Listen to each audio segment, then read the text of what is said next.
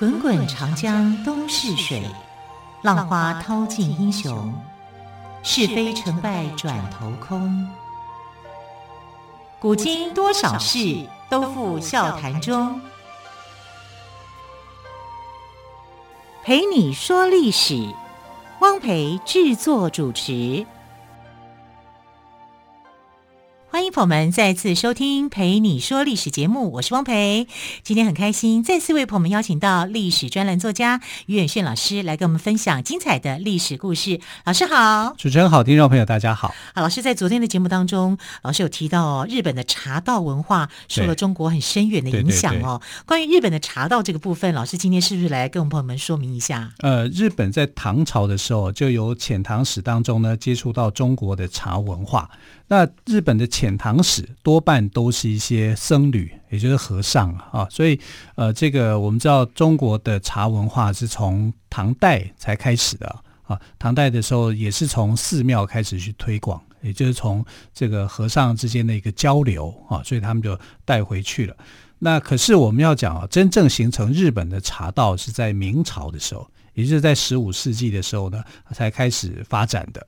那最早的时候呢，建立这个体系的人是足利义政的茶人。那足利义政呢，是这个呃幕府室町时代的一个这个将军呐、我们的幕府大将军哈，足利义满、足利义政。那他是足利义政的茶人啊，也就是帮忙帮专门帮他做泡茶的。在茶道那个时候啊，在日本啊的心目中是一个呃非常流行的一种文化。啊，就是说政府还有跟其他的这个文人雅士往来，很重要的人往来都是喝茶啊，所以茶在他们的心目中是一个很特殊的地位的。那当时这个村田珠光哈，他就当了这个足利义政的茶人，那他修正了这个日本的贵族跟武士所崇尚的唐物、宋物。唐物就是唐朝的文物，宋物就是宋朝的文物，他们就觉得啊，这个唐物跟宋物太过奢华。啊，跟寺庙的和尚们的这个清修是有距离的，哈，就反对了这个方式，这种奢华的方式，他就提出了“谨静清寂”哈这个四个字啊，作为一个境界。那这个境界呢，他们那时候所饮茶的这种方式，把这种茶称为叫做赤茶。赤就是呃一个人字边，然后再一个阿宅的宅，哈，就是赤茶。他们觉得这个赤茶的境界。那为什么春田珠光会做这种选择？因为他的老师啊，就是大名鼎鼎的啊，王培，我讲出来你一定知道，哦、叫做一休。哦，就是我们看那个卡通吗？那一休和尚的一休吗？对，他的老师就是一休和尚，是一休和尚。一休和尚小时候非常非常的聪明的，而且又可爱。对，他是在 好机智哦。他的身世也是有点可怜哈，因为他那个时候他处在日本的这个南北朝的时代啊，是他就属于北方的这个呃天皇后小宗天皇，他是私生子。啊，然后这个北方的政权取代了南方的政权以后啊，这个一休就被迫出家。但出家是被迫的，也就是说，我不希望说这个后小松天皇还有一个私生子在啊，但将来你是不是要去推翻啊，做什么啊？就命令他出家，意思就是说他不准有后代啊，就是这样的一个意思。可是，一休因为非常的聪明啊，所以他就叫聪明的一休嘛啊，那那他就做了这个。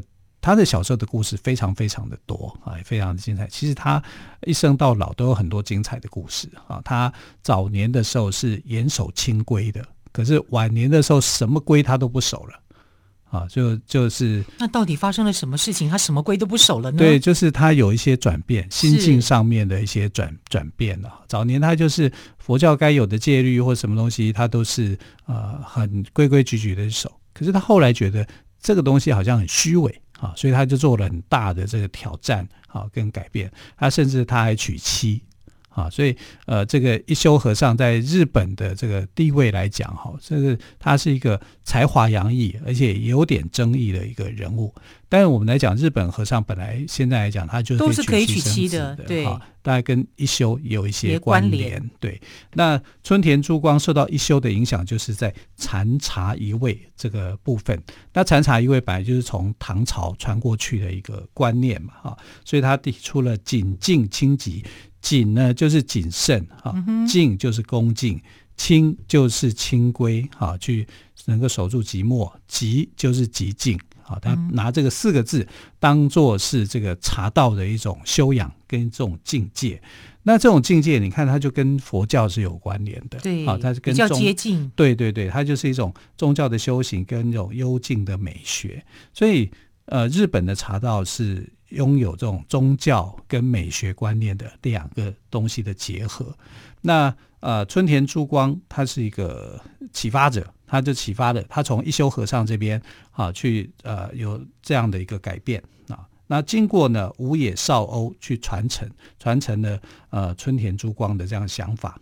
那到了千利休的时候，就发扬光大。是千利休是一个姓千啊，名字叫做利休的人。是啊，千利休他的本名也不叫千利休，叫千宗义啊。是待会会来讲为什么他名字会有这样的一个改变。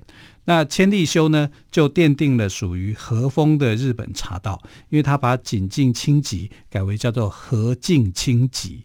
和就是平和，他觉得和平的和，对对对，你不需要那么样的严谨，好像太太过拘束了。嗯、好，但也有人把和指为就是日本和风了啊，对，因为日本叫做和和族嘛，大和大和民族嘛，哈，但他的和其实是心境的平和，是啊，这个和敬清寂，敬的就恭敬的敬，对对对啊，所以如果我们讲说日本的茶道，你用四个字来形容，那就是和敬清寂，和敬清寂。对啊，就是这四个字可以讲，就是他们的呃所奉的一个圭臬一样。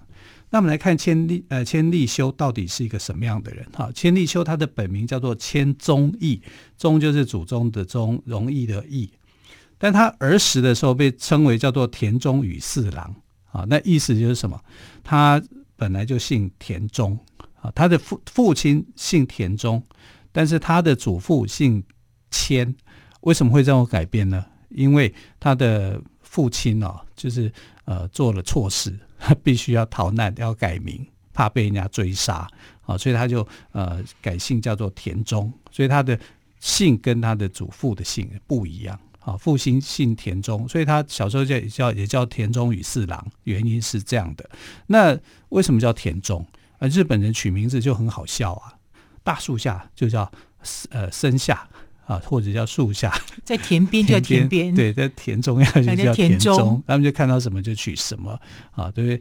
看到一只乌龟在井边就叫龟井，对，类似像这样的，他们取名字的的的的哲学思考，我也不知道为什么。我觉得也蛮有趣的，单纯又直接，对 不对？对，一看就知道你在哪里出生的。对对对，那在村村村子上面就叫村上。对呀，对，村上春树嘛。对，啊，所以呃，这个田中与四郎后来他就。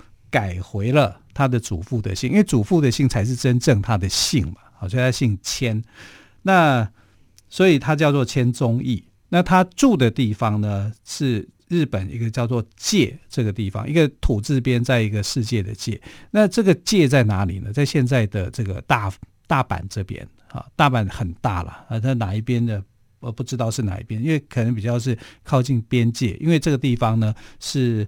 充满了各种的民族跟贸易，哈，商人啊什么最多的地区，啊，等于是边界地区。可是边界地区有一个问题，就是三不管，啊，所以有很多人在这边活动啊，有浪人啊，有商人啊，有外国人啊，又怎么样？他就在这种繁荣的地方，然后又有点啊，就是有点问题的地方，然后在这里面去生长的，哈。那你可以讲界这个地方就是当时的日本啊，非常的特别的城市啊，它是日本战国时代可以自由贸易的地方。那日本的这个历史来讲啊，像我们刚刚讲到说一休和尚，一休和尚他叫做室町时代啊，因为那时候的幕府将军叫做足利义满啊，足利义满家族啊，这个啊掌控的这个实际上的日本的政权。那到了织田信长的时候呢？织田信长我们应该都很熟，战国三大枭雄嘛，织田信长、丰臣秀吉跟德川家康。那织田信长的这个，这个我们在日本历史上是比较熟悉的人啦。其实有很多人还对日本历史不太熟的哈、嗯。那我们来讲，就是说战国时代的三个大将军嘛，就是织田信长、丰臣秀吉跟这个德川家康。那织田信长，因为他所建的城市叫安土城啊，然后丰臣秀吉所建的叫做桃山城，所以织丰织田秀吉呃织田信长跟丰臣秀吉这两个时代可以叫做安土桃山时代。安土城跟桃山城就变成他们的一个代表。嗯、那到了这个呃德川家康的时候，德川家康的城市叫做江户啊，就是江户时代。哦，哎，江户，江户川柯南，我就知道你要讲这个。还有江户川乱步。对，那江户是哪里？江户就是现在的东京。是啊，所以这是这样子一个发展的哈。那他在界这个地方啊，特别的一个城市里面啊，可以做自由的贸易，可以怎么讲？这个地区就是全国的及商业跟文化的活动中心。然后千宗义呢，因为他们的家是有钱的，他是商人啊，他做什么的，知道吧？因为靠边境，然后靠海边，他们卖鱼啊，所以鱼货。对对对，你知道他们家的店名就叫鱼货，真的吗？对。所以有时候日本人取名字真的很单，就单刀直入，你知道吗？啊，就比较好的名字叫鱼屋啦，它、uh huh. 只是就是渔货地嘛，对、啊，就是各种渔货你会到到这边来哈，啊 uh huh. 所以他的这个他简单的讲呢，就是商人，对啊，但他喜欢茶道，因为茶道是当时的流行。啊，你必须要去掌握这个流行，你才可以去谈生意，去做政治上的一些盘算。嗯，这样听下来，我觉得千宗义是一个蛮有趣的人，哦，蛮有趣的人。好，我们先休息一下，之后呢，再继续请于远逊老师来帮我们做介绍。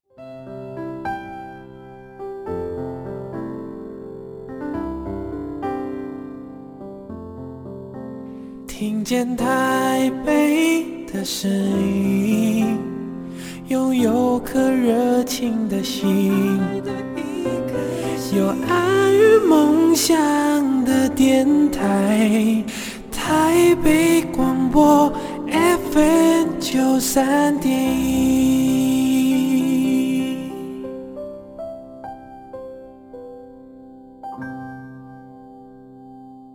台北广播电台陪你说历史节目，朋友们刚刚听到的是童安格的歌声《回首的梦》。那我们特别来宾岳轩老师，今天谈到的是日本茶圣千利休的故事，还有哪些部分可以再跟我们听众朋友们分享的呢？因为千利休是他后来的名字啊，这是天皇颁给他的这个名字。啊，他原本的名字、哦、这个名字是天皇给他的，天皇给他的。哦、他原来的名字小时候叫田中宇四郎嘛，对啊，后来跟着这个回复到祖父的姓，就就是千千宗义，对，对他名字叫千宗义。那因为他在这个茶道上面的推广跟这个研究啊，是很受到丰臣秀吉。丰臣秀吉那时候也不叫丰臣秀吉啊。丰臣这两个字也是天皇给的，好，反正不管啊，我们就叫丰臣秀吉啊，哈，就是那个时代他就是变成了丰臣秀吉的茶人，茶道这个东西在日本那个时候的很受重视的，啊，因为等于像是一种呃文化交流，而且有点像是样板一样啊，你必须要去从事这个工作，有点像我们现在的艺术沙龙啊或什么，他们就是茶道啊，因为那时候茶道呢已经被啊从呃，春田珠光啊，到呃武野绍欧啊，还有到千利休啊，他们之间的这个推广哈、啊，已经非常的有成就了啊。所呃点出来的这种和敬清寂这四个境界啊，也是日本人很喜欢的啊。就是我进入到了一个新的时代，我去接受一个这种观念。什么叫和敬清寂？他们喝茶的时候啊，他们去。呃，这个茶道的时候是怎么样的？就是你要进入到一个茶室里面，那这个茶室的入口很低啊，低低的，不是我们一进去很方便，它是不方便的。你进去这个茶室的时候，你要去弯下身体，你才能够进去啊。主主人邀请你来喝茶的时候，你是恭恭敬敬的从窄门进去。有点折磨人，对啊，你是要弯着腰才进去。虽然感觉他是刻意这样子安排，让你知道你现在是在做这恭敬谨慎的一件事情，是，但是也不容易啊，也不容易。你是从 你要弯下腰来，你一定要弯下腰来，还不能太胖，对，挤不进去，去。对啊，所以不是像我们所讲的说，那爱喝茶哦，那么简单哦，不是哦，它是有一个茶室啊，那这茶室你进去的时候，你要躬身进去的。然后茶室里面就会随着主人的品味啊，他会做一些啊摆设。其实这也是从宋朝过来的，因为宋朝那时候很重视的就是你要点呃焚香啊，然后点茶啊，然后你要摆上画跟这个鲜花啊，这是宋朝人的品味嘛。那这个宋朝人的品味呢，到日本人的时候一样，日本就是把这样的品味的观念啊放进来，就是来展现说你主持人的这个对呃茶道的一种风采。好，所以你躬身进来以后呢，啊，他在有一个茶室，对不对？去欢迎你啊，来喝茶，一起来品茗啊，同时呢也欣赏他的挂画跟他的这个花一样啊，都有哈，所以这个。境界来讲啊，就是好文青哦，非常。你想说喝茶喝到搞杠，对啊，就搞杠哎。对，但他们认为这是一种茶道，这是一种文化，嗯、这才是一个真正茶道的精神所在。而且在你在煮茶烹茶的时候，举手投足之间还有一些礼仪，嗯、比如说左三圈啊，右三圈啊什么对啊，都每个每一道的。工序它都有先后的次序，对对对对对。然后你要怎么样回礼或者怎么样哈，都有一定的这种方式，绝对不是说我们讲就来喝茶。没那么简单的，没有一屁股坐下就开始倒茶，对，不是这样的啊。但是每个都有它的一个含义的。那日本人认为说这是一种很好的一种精神上的一个修养。其实，在台湾还是有很多重视茶道精神的人了。对呀、啊，对啊、所以这样的东西啊，就变成了当时的诸侯啊，这些诸侯就很喜欢这一套的东西，然后就啊会。聘请哈专门的人来为他做这种沏茶的这种功夫啊，所以千利休千宗义啊，他就被丰臣秀吉给看中了。丰臣秀吉那时候原名叫做藤原秀吉哈，那他你知道他就是矮矮小小，他身高大概有没有一百五十公分都还觉得太高了。啊，然后所以以前日本人称为倭寇嘛，对呀、啊，倭对就是，然后就瘦瘦小小的、啊，整个脸长得像猴子一样啊，所以他的他的外号叫猴子嘛，嗯哼，呃，沙鲁啊，沙鲁对沙鲁，呃，沙鲁哈，就是觉得他他的样貌像猴子这样子，但是猴子很精啊，他后来他本来是织田信长的一个帮帮他拿鞋子的，呃，打草鞋的人啊，可是一路你看后来一路攀升，一路攀升啊，那就变成了天下霸主。啊，因为呃，织田信长在本能寺之变里面哈、啊、过世哈，这、啊、背叛嘛啊，明智光秀背叛他，然后他就这个呃过世，过世以后，丰臣秀吉哈、啊，就这个杀戮啊，他就很努力的变下变成了这个天下的这个霸主哈、啊，天皇下来就是他，所以千万不要小看矮矮小小的人，是，呵 呵所以他就获得天皇的召见，那天皇召见召见两个人。啊，一个就是这个呃丰臣秀吉，那时候还不叫丰臣秀吉，叫藤原秀吉。啊，那另外一个就是千宗义。哈，那千宗义当然就展现了他的茶艺，泡茶给天皇吃嘛，啊，享受那种茶道的那种文化。所以后来呃，这个天皇就非常的满意，啊，他们来见他，然后就赐给他们一个名字，啊，他给这个呃藤原秀吉。好，就是是叫丰臣秀吉，就用“丰臣”两个字当做他的姓。丰臣就是你是我最丰富的啊，很有内涵的臣子啊，你日子也过得呃很滋润哈、啊，大概是这样的一个意思。然后给千宗义立修啊，两两就是名字就改为叫做立修，是叫做千立修。对，立修就是说一切的利名利到你这里就修了。嗯哼啊，因为茶道的文化，我所看到的是这样，清净无为。对对对，这这两个名字其实取得还不错。对，也许也有天皇的另外的这种含义哈。那呃，那你可以看得出来，就是丰臣秀吉这时候跟这个千利休关系是非常好的，他们是蜜月期啊，因为每次都是叫千利休泡茶给他喝嘛，享受那种茶道的这种文化。可是你想想看，一。杀戮这种猴子个性的人，政治政治人物，他怎么可能会说去享受这种茶道的精髓？啊，不过就是利用而已啊！哈，因为千利休的名气大哈，全国都知道他啊。因为千利休是从小被培养当茶人的，因为他的母父亲相信说，呃，你只要把这个茶道文化给研究得很精深，你在政商两界都会做得很好。果然呐、啊，就，可以政商通吃了。对对对，那果然真的就是如他父亲所讲的，后来他就变成一个很厉害的茶人，还变成了这个茶圣嘛，变成一代的茶圣。对，可是这个一代的茶圣，我们先从这个茶道来讲啊，就是他喝的茶里面呢，他用的是日本的瓷器。不是中国的瓷器哈，中国的瓷器，因为像陆羽的时代，陆羽的时代，他是因为陆羽是南方人嘛，所以呃湖北人嘛哈，所以他用的这个茶是南方的瓷器。那南方的瓷器叫越窑啊，越窑是青瓷，它是青。可是我们看我们现在喝茶，哎，应该用白瓷比较好啊，因为白瓷才能够显现那个茶汤的那种琥珀颜色嘛。对不对？可是反而陆羽呢，因为自己的家乡的关系啊，他就选择用青瓷啊，这是青色的瓷器。那日本的茶道用的瓷器，日本产的它是黑的黑碗啊，叫天目天目瓷啊，天目碗啊，这种陶瓷很特殊。如果现在我们拥有这个天目碗的话，哦，不得了。那好贵，嗯，对，几个几个千万的起跳的那样的一个价值哈。也如果如果是在那个呃千利休的那个时代的话，那更不得了啊。那他们那个时候就是用这种黑碗哈，黑色的碗，然后茶汤做起来是绿绿的，但汤不是满的，好，大概只有三分之一左右的那个量，但很浓烈啊，非常浓烈哈。那我记得曾经去日本。吃过这个抹茶的时候，哇，那颜色好漂亮，在黑碗上面啊，的确是很漂亮。可是去品尝那个茶的时候，就觉得哇，好浓啊，啊，就是又有点苦味。你不吃那个核果子的话，那碗茶可能喝不下去。好，就一定要有这种核果子。所以核果子是搭配这个茶道文化所产生，所应运而生的。对，而且我觉得有必要。但丰臣秀吉呢，跟德这个千利休啊，根本上是两个人啊，他们不同个性的，所以后来就观念上是不合的。后来这个我们看到的是丰臣秀吉呢，竟然下令要处死这个千利休啊，千利休被迫就自杀。